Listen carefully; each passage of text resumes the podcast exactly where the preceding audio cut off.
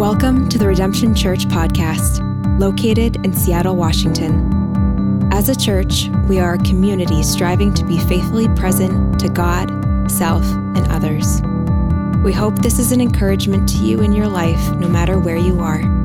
Thanks for joining us. So, I have a dear friend. His name is Brian McDonald, and he is a masterful storyteller and um, he, he's just very generous with his time with me. He's just absolutely brilliant. That's his job. He's a storyteller. And um, he spends time with me and he lets me pick his brain about his work and his profession with story structure and all the rest, which is really, really fun. We laugh a lot and, you know, goof off. But every time I leave his presence, I walk away overwhelmingly inspired. Um, to be more creative and I want to start digging and reading more and all the rest. And so, one thing that he is generous with talking to me about when it comes to storytelling is story structure. And when you have a structure to a story, uh, it goes like this proposal, argument, conclusion.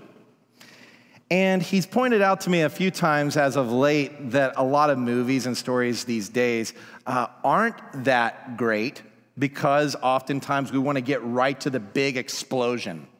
Like, start Star Wars right with the explosion of the Death Star. Like, well, that, that's not really all that great. You kind of need to know that Luke Skywalker grew up on a farm with his aunt and uncle and things like that. Like, it didn't, you didn't just start with a lightsaber. You know what I mean?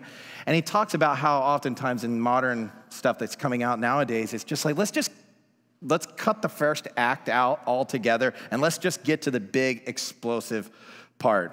And one thing that he talks about with storytelling comes from, and that's this is as old as like Aristotle, honestly. I mean, and it's as old as the human race, is how to pass on information. And we do that through stories. And so, one thing, when it comes time to like tell a story, a guy named Rod Serling that created um, the Twilight Zone Tove and I are like watching the Twilight Zone, and he was like kind of made this stuff a little more famous and a little more accessible. And you do it all the time when you tell stories. You might not know that you're doing it, but you're doing it all the time. And so here's what it looks like this is called an armature, like a skeleton. Once upon a time, and every day, until one day, and because of that, and because of that, until finally, and ever since that day. You guys want to make up a story together real quick? Sometimes I do this with our kids. Like, let's just do it. We'll fill in the blanks. Just be decent human beings about it, all right? Seattle, all right. Once upon a time, what? Somebody shout something out. There were four brothers, and every day, somebody else, they what? They fought. this one probably has a brother. yeah, once upon a time and every day. Okay, until one day. Go, Andy. One of them got hurt. Uh oh. And because of that, they had to go to ER. And because of that, that stopped the fighting until finally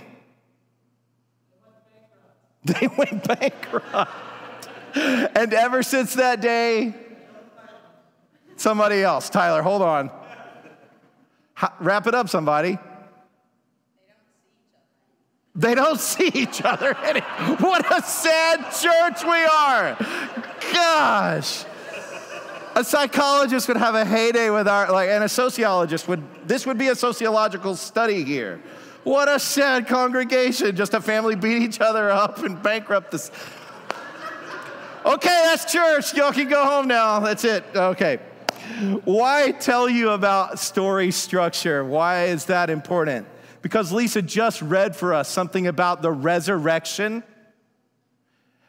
And if you walk into church and you don't have a context for the sake of a word like resurrection, you might hear the word resurrection and think of it kind of like a fairy tale, and it might roll like water off a duck's back. The context is this In the beginning, God created the heavens and the earth. And by the time you get to day six of creation, it says, And God said, Let us make man in our image. And he created them male and female. And you know how the story goes. The serpent slithers into the garden, deceives Eve, and then Adam follows her in the deception, eating the forbidden fruit, and that's called the fall. And then in chapter three, in verse 8, it says, God came walking in the garden in the cool of the day, and he called out to Adam and said, Where are you? And Adam and Eve, they had hidden themselves, for they saw that they were naked. And then God goes on to give what we call the very first gospel. It's in chapter 3, verse 15 and 16, where he says, I will come down on the serpent, and when my heel comes down, I will bruise my heel and I will crush his head. And that's his first instance of it's not over yet. Even though we broke God's heart and broke God's commands, we did not break God's faithfulness. Hmm. And from there, God didn't just send Adam and Eve out of the garden. What did he do? He says he took an animal and killed it and clothed them in their nakedness. He clothed their nakedness and sent them away they were going to live like strangers on the earth. You kind of feel that way, don't you? We feel as though we're not totally home. Your soul feels naked. And in the good news of the gospel, Paul uses the metaphor of clothing. Put on Christ. So, when it comes to resurrection. Resurrection is how that goes or comes about. I'd like to pray and then jump right into the scripture. Let's do that. God, my prayer today has been all week uh, is that by you, by your Holy Spirit, would cause the dead to live and the weary to become unburdened and strengthened, and that the discouraged would find hope, and that the, those who are thriving this morning would exult in you and who you are today. God, I, my, I would be a fool to think that my words somehow have the power to change people, to change myself. But you're not lacking any power today. So we ask now that you take what, what we are and how we are and introduce your glory today to us. Speak to us. I ask that you would speak to and through me. Reign over us now, King Jesus. And let us hear you. And I pray today that as we walk out of the church building, we would walk out saying the psalm it was good for us to go into the house of the Lord. Amen. All right, let's do it. And the Sadducees came to him who say that there's no resurrection. All right, who are the Sadducees? They show up three times in the Bible, um, so there's not a lot on them. Also, none of their literature survived after AD 70, nor did any of the members of the Sadducees. They were wiped out by Rome, so all we have to know about who this political slash religious party is, is in the three times they show up in the New Testament and then in the writings of the early Jewish historian known as Josephus. So they're just this obscure group, but here's what we do know about them. Um, the Sadducees we have here, we know they, they deny the resurrection. Uh, the Sadducees also believed in the first five books of the Bible Genesis, Exodus, Leviticus, Numbers, Deuteronomy, the law. But it was questionable about whether or not they believed anything else after that, whether they read the prophets or not, or accepted the prophets as speaking on behalf of God. But they clung to Moses. Uh, they also denied resurrection, afterlife, angels, yeah, I think that's about it. That's kind of it. They denied those things. And they were very much so a political party. They were very uh, liberal when it comes to their politics, but they were very conservative when it comes to their religion. So politically, they supported Rome that occupied Israel.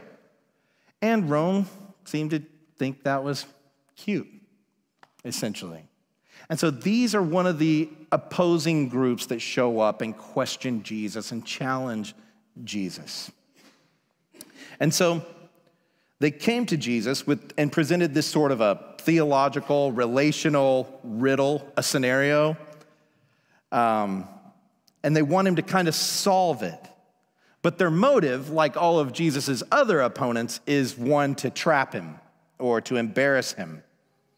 And they're challenging Jesus around what he believes about the resurrection and what it would look like practically because it sounds like such a far-fetched idea like okay if it were to happen what's it what's it going to be like then really jesus so they asked him the question in verse 19 teacher moses wrote for us that if a man's brother dies and leaves a wife but leaves no child the man must take the widow and raise up offspring for his brother. Okay what's what's that about?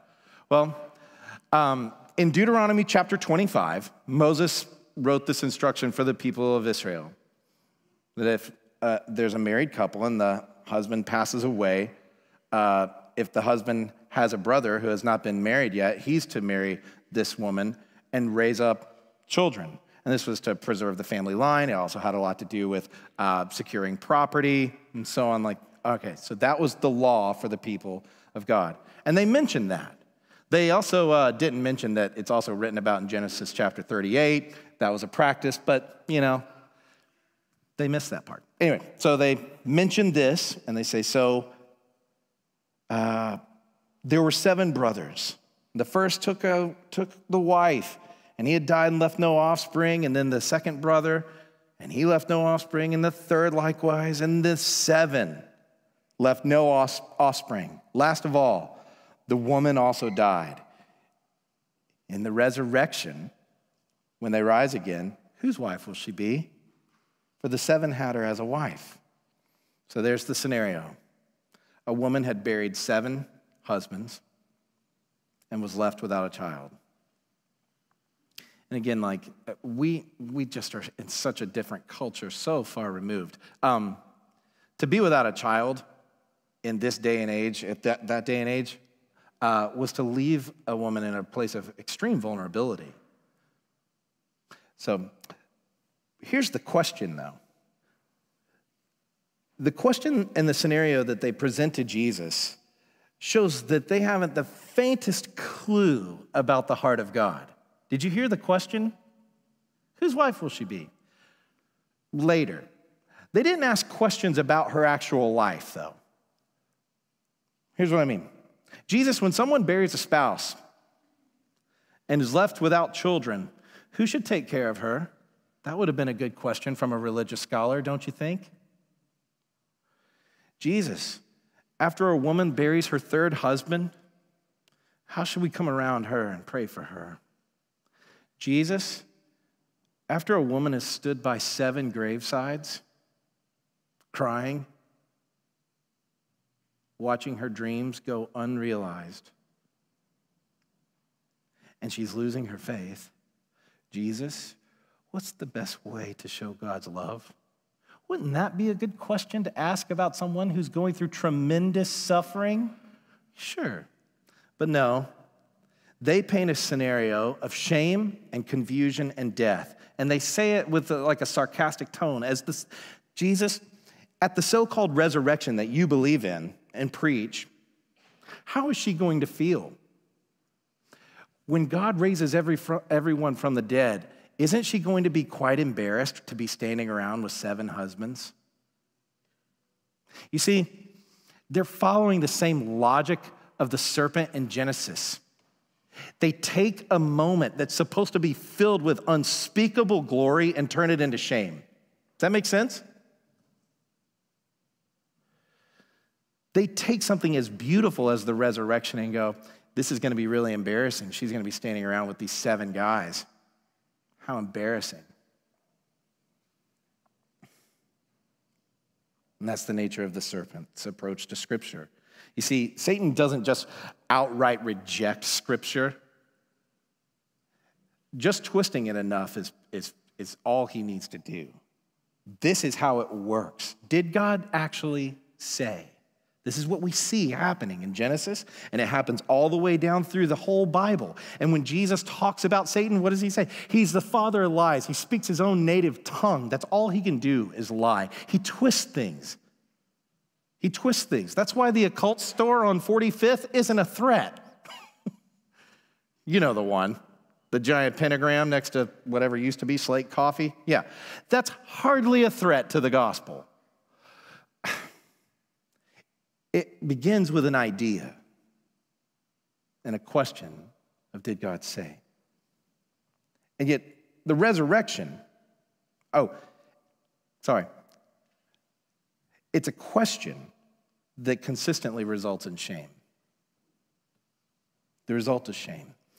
Yet, resurrection, according to the New Testament, is not only the death of death, it's the death of all that came under the curse starting with shame. Starting with shame. In the gospel, Jesus covers your shame. Every time you walk into church, every time you stand and receive communion. If you belong to Jesus Christ, you are not to feel or be filled with shame. He defeated everything that might stand between you and God. You are the beloved of God. But these cranky religious people, boy, they didn't like that idea at all because we like to feel like we earned something. We had something to do with this. But grace, it's not cheap,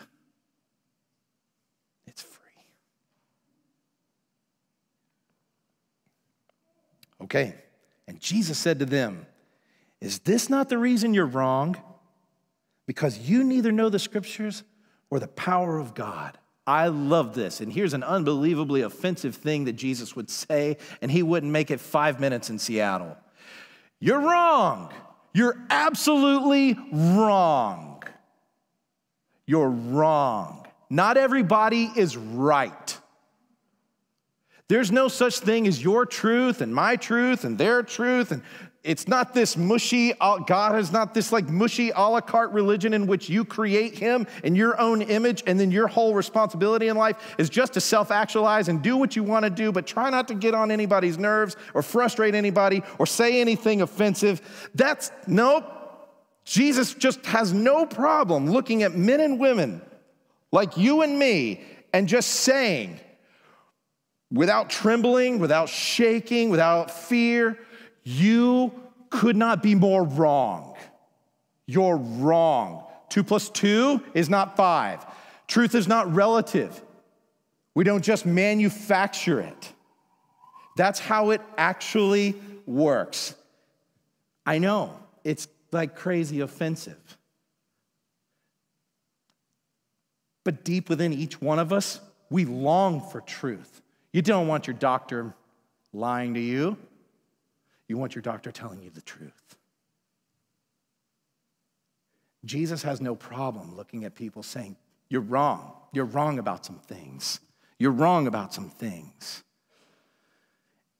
As a church, this is something we need to lean into big time as followers of Jesus. Is to lean into the fact that truth is real and we're playing with life and death. It's serious. So he says, You're wrong. You're wrong. Full stop. In what way did they not know the scriptures? He said, You don't know the scriptures, which is very offensive to somebody who's, you know, been to seminary or whatever. You don't know what you're talking about. Well, here's where they were wrong. They didn't believe in the resurrection, yet the Old Testament teaches resurrection consistently all throughout. Do you know that? If you mark verses down, here's just a few. 1 Kings chapter 17, 2 Kings chapter 4, Isaiah chapter 26, Psalm 71, Ezekiel 37, Hosea 13, Daniel chapter 7, Daniel chapter 12, Jonah chapter 1. Here's just one verse from Job. I haven't read much Job in church lately, but wow, look at this. I know that my Redeemer lives, and in the end, he will stand on the earth. And after my skin has been destroyed, yet in my flesh, I will see God. I myself will see him with my eyes, my own eyes, and not another. How my heart yearns within me. Can you believe that? Do you feel that move within you? You will see God with your own eyes? That's, that's the greatest thing in the whole, that's it. Job, Old Testament. He's like, you guys, this is not why you're wrong. You don't know your Old Testament. You guys keep denying the resurrection. Have you read Job? Did you read Moses? Did you read anything? No? You didn't get around to that? All right. You don't know the scriptures. And this was Jesus' greatest indictment against his, impo- his opponents. And so he presses their buttons. Because while they postured to know the word, Jesus was the word among them. And Jesus placed an infinite value on the scripture, the highest value. When Jesus preached the Sermon on the Mount, what was he reading out of? The scriptures. When Jesus was tempted by Satan, what did he consistently quote back? Scriptures. When Jesus is uh, being opposed by the Pharisees and the scribes and the Sadducees, what is he constantly going to? He's going to the scriptures. When Jesus gets on his knees and prays in the Garden of Gethsemane, what does he say to his Father? Father, sanctify my disciples by your truth. Your word is truth. Jesus' life was absolutely saturated, dripping with the scripture. If you bumped into him, you would hear Psalms come out. Jesus was immersed, immersed in the Bible. He's the living Word. The Word made flesh dwelt among us, meaning that Jesus took everything written in the book and said, Let me go down there and show them in human form the invisible God. Exegeting the Father is how John 1 says it to reach into and pull out and put on display and say, This is what the Father's like. This is why we worship our King. Oh. So he says, But you don't know the scriptures. And he didn't even bother scrutinizing finer points of theology with them, which is amazing. He said, You don't know the scriptures, which means, as we just told a story a minute ago, that terrible story about the family all beating each other up and bankrupting. When he says you don't know the scriptures, he's saying you don't know the story of God. You don't know the heart of God. You don't know the character of God. You don't know the will of God. You don't know the way of God. And that's why you look so incongruent to God. You don't know the story. You don't have a North Star. You don't have anything you live in reference to. You don't know the scriptures. You don't know how you're supposed to feel in this world. You don't know how you're supposed to look at the world. But you have a religious title called Sadducee.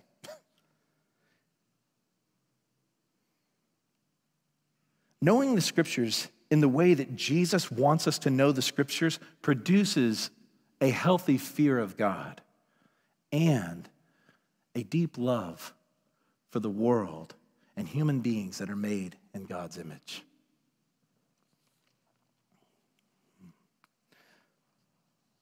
I, and I use the word fear of God because it's scriptural, but it is the consistent experience of people that what happens when the penny drops and you start to come to your senses and you suddenly realize you are in the presence of God, that you are on holy ground, that you have, like, have you had that experience in your own life where for some unbeknown reason other than just grace, you are keenly aware that God is looking at you. That God has its attention on you. What's that experience like? The one who hung every star in the galaxy is looking right at you. And he's not Thor with a hammer. He was the one that was nailed to a cross for you. what does that create within you?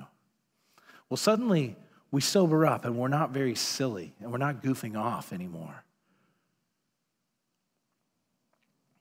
You have the same experience that's described by Job or Peter or Paul or any of the other saints down through the ages. You get very serious and you bow in reverence and worship. You do.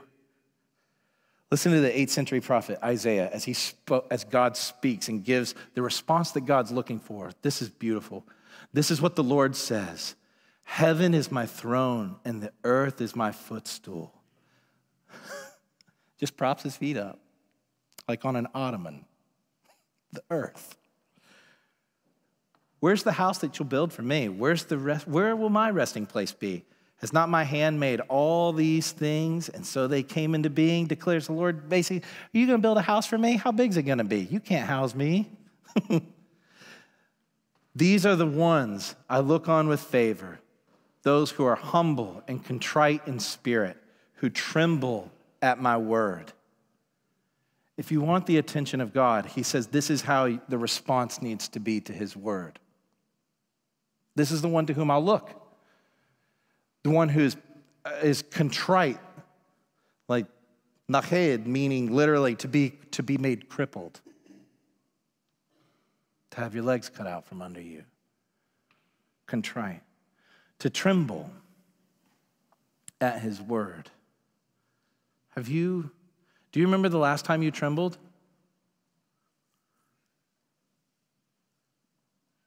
Maybe it was in some, you walked into the room and your spouse or a friend gave you news that just shook you, you remember the moment. You don't have to, like, you, we don't have to go any further than that. You know. or when you stood in a hospital room and you trembled. I remember I trembled. We were at the Smith Tower downtown, that used to be the tallest building in the world or whatever when it was built or whatever. Now it's like I think this building might be taller, but um, we were there in 2020, right like the night before everything shut down. My homie Jesse looked out the window and like the shipping yard was all of a sudden super empty.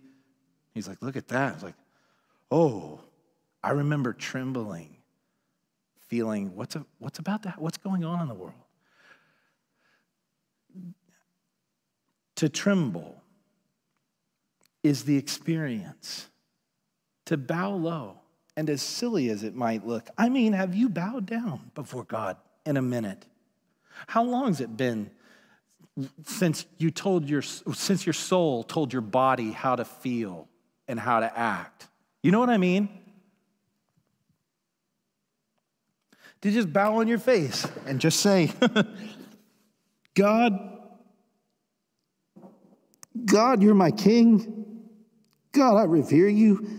God have mercy on me. I, I have thoughts that go through my mind that don't belong there. I have motives of my heart that offend you. There are things in my past that would just undo me if the world found out. God, I'm on borrowed time, I'm on borrowed flesh, I'm on borrowed breath. Everything I have comes from you, every good gift from the eyes that I use every day, the hands you've given me, the mind you've given me, the resources you've made available to me. I don't remember the last time I said thank you.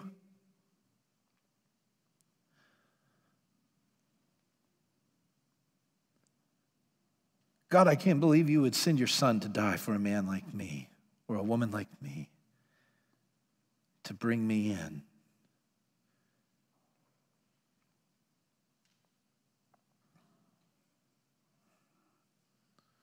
I'm serious. When we talk about trembling before God, it's not for show. And this is something you can do when you go home and you close your door and get alone with God. And he who sees you in secret will reward you, is what Jesus told us in Matthew 6. To bow down, close your door where no one's looking, and the king of the universe suddenly is looking at you and saying, Yes, son, yes, daughter, what do you need? What do you need? I'm here for you. You know what Seattle, Washington needs right now is not a lot of know it alls from the church. You know what it could use? And that doesn't mean don't know our theology and apologetics and all that stuff. What Seattle needs and what our own souls desperately need is to just humble ourselves before God and confess to Him who He is and who we are and plead for His grace. And to walk about in our city like the early apostles did. It's, it was clear that they were uneducated. Acts chapter 4, it was clear. Peter was kind of a redneck, he was uneducated. But they had been with Jesus. They had been with Jesus. And people that walk with Jesus don't walk with a swagger. People that walk with Jesus, they're different. They're just different. That's the language Paul used with Titus. They're a peculiar people, they're different.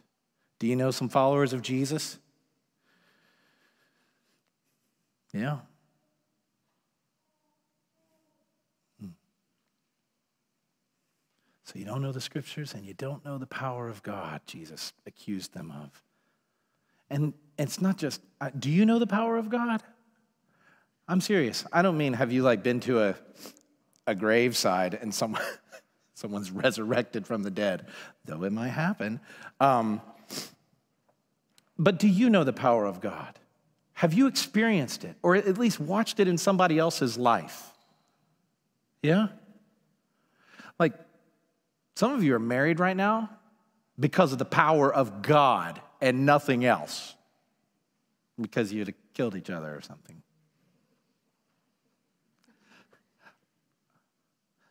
Do you know the power of God? Some of you have been physically healed. You've been physically healed.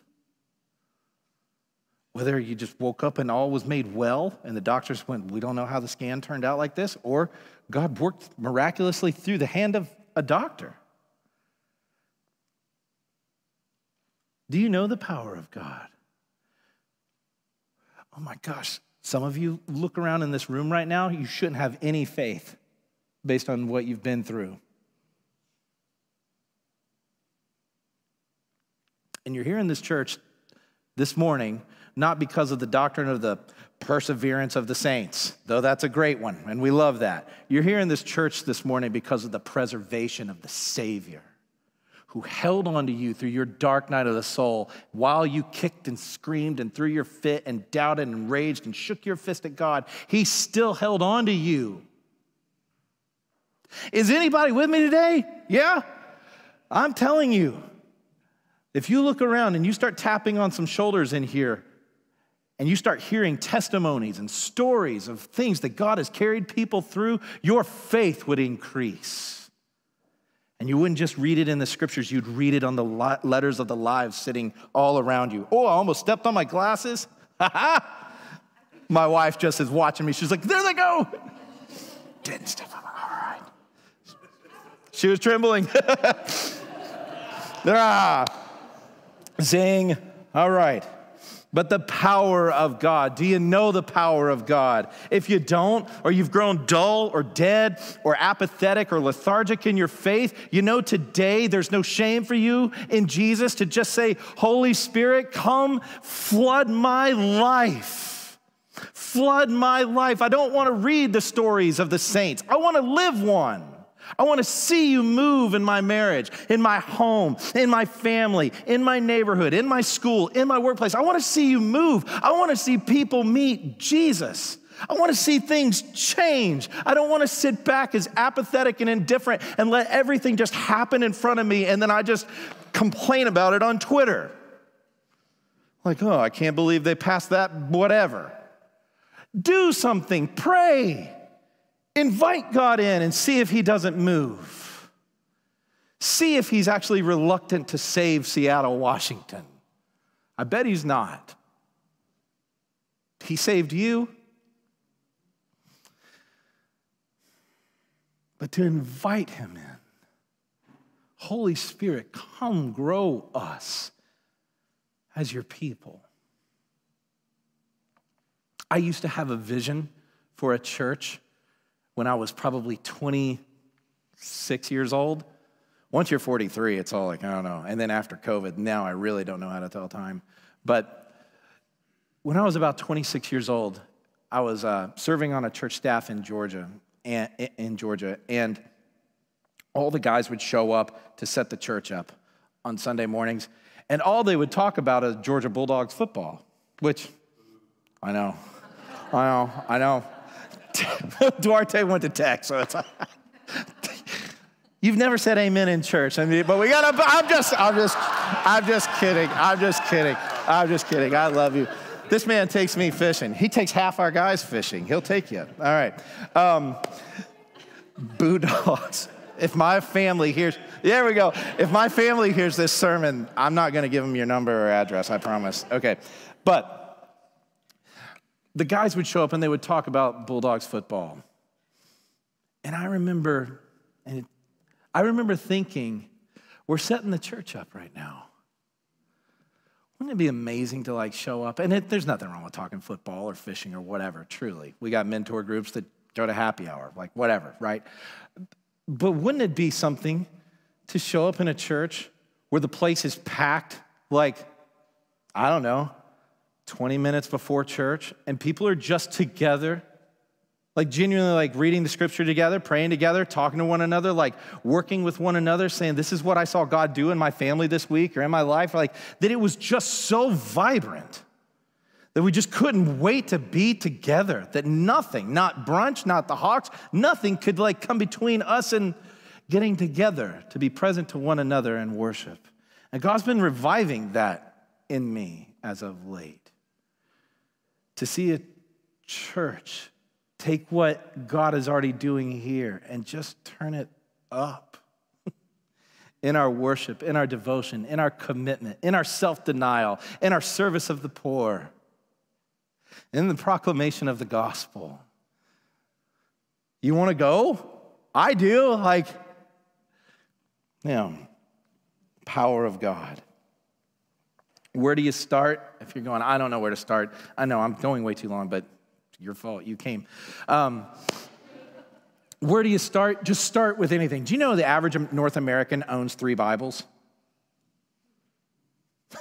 three. I don't. I don't want to know how many I have. I don't want to know.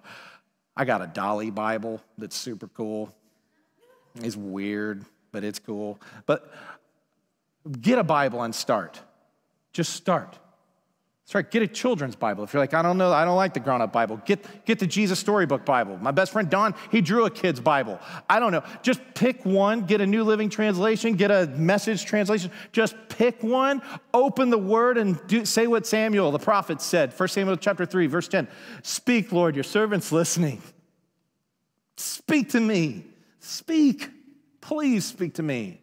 I don't want to stand on the sidelines. Move in my life, God. Do that. Do that with a couple brothers and sisters around and see if God doesn't move in you. See if you don't find yourself suddenly going, I'm changing. I'm not the man I want to be, but I'm not who I used to be. He's working in me. God works through His Spirit, God works through the people around as we invite Him. Okay, I, I got to hurry up. So, boy, there's so much left. You guys are dead. I'm just kidding. Um, you don't know the Spirit, or you don't know the Scriptures, and you don't know the power of God. For when they rise from the dead, they'll neither marry or be given in marriage, but they're like the angels in heaven. So Jesus says the resurrection, essentially, it will be as though resurrection will be so glorified, it'll be beyond what Eden was in the beginning it will be beyond. There won't be giving and receiving in marriage with Adam and Eve. It will be so beyond even that. They're not given in marriage. That will be the glorified state. It'll be so complete, so perfect. Questions about marriage won't even be on our minds. Christ, the husband, and the church, is bride. As for the dead being raised, have you not read in the book of Moses? I love that this is the only book they read. He's like, have you not, You know that one book that you're the only book you read and you're into? Have you not read this part? Like the most famous part, the part of the burning bush part. It's like Jesus had a little sarcasm to him, too, I, I guess how God spoke to Moses, saying, I'm the God of Abraham, the God of Isaac, and the God of Jacob. He's not the God of the dead, but the God of the living. You're quite wrong. Says it again, you're wrong. So he references that famous part and says, Remember when God speaks to Moses, Moses, Moses, take off your sandals, you're on holy ground. And Moses begins to say, Well, who are you? He says, I'm the God of Abraham, present tense. I'm the God of Isaac, present tense. I'm the God of Jacob, present tense. Those guys have been buried for centuries. Oh, that just means you haven't seen them for centuries.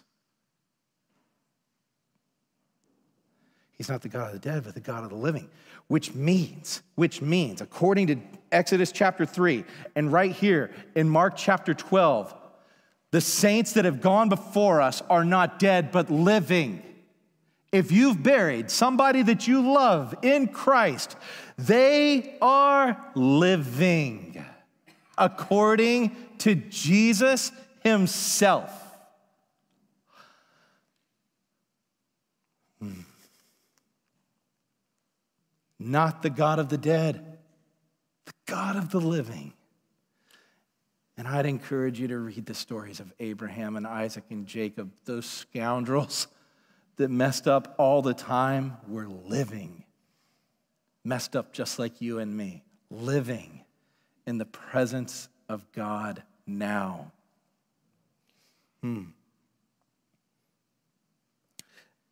This is what led our hmm, beloved Tim Keller, who passed away on May 19th, to say in his last words Did you read them? There's no downside for me leaving, not in the slightest and then he died. the resurrection filled that man with so much faith, all he did was smile back at the darkest moment. Bring it on.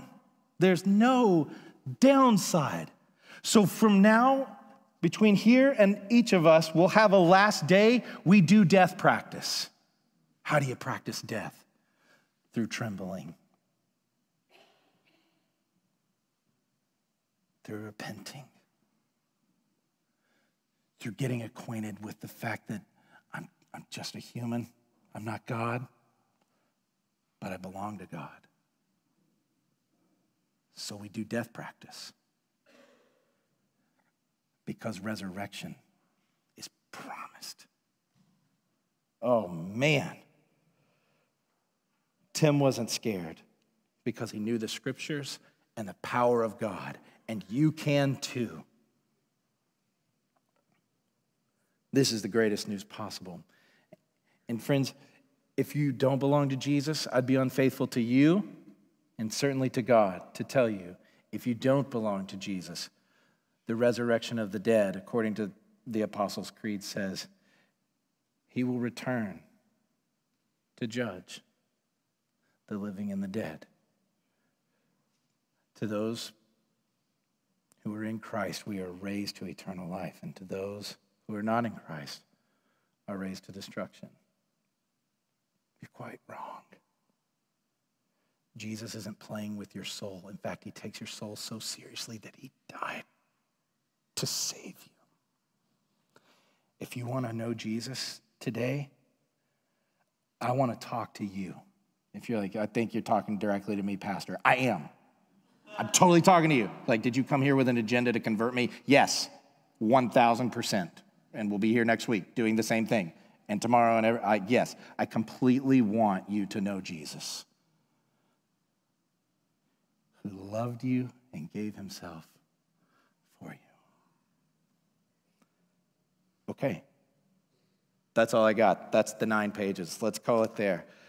Um, I want to pray, and then I'll invite our worship team. Jesus, we love you. Thank you for your word. Your word is truth, and we are wrong. And by your mercy, you bring us in. and teach us what is right. And in living in what is right, we become righteous.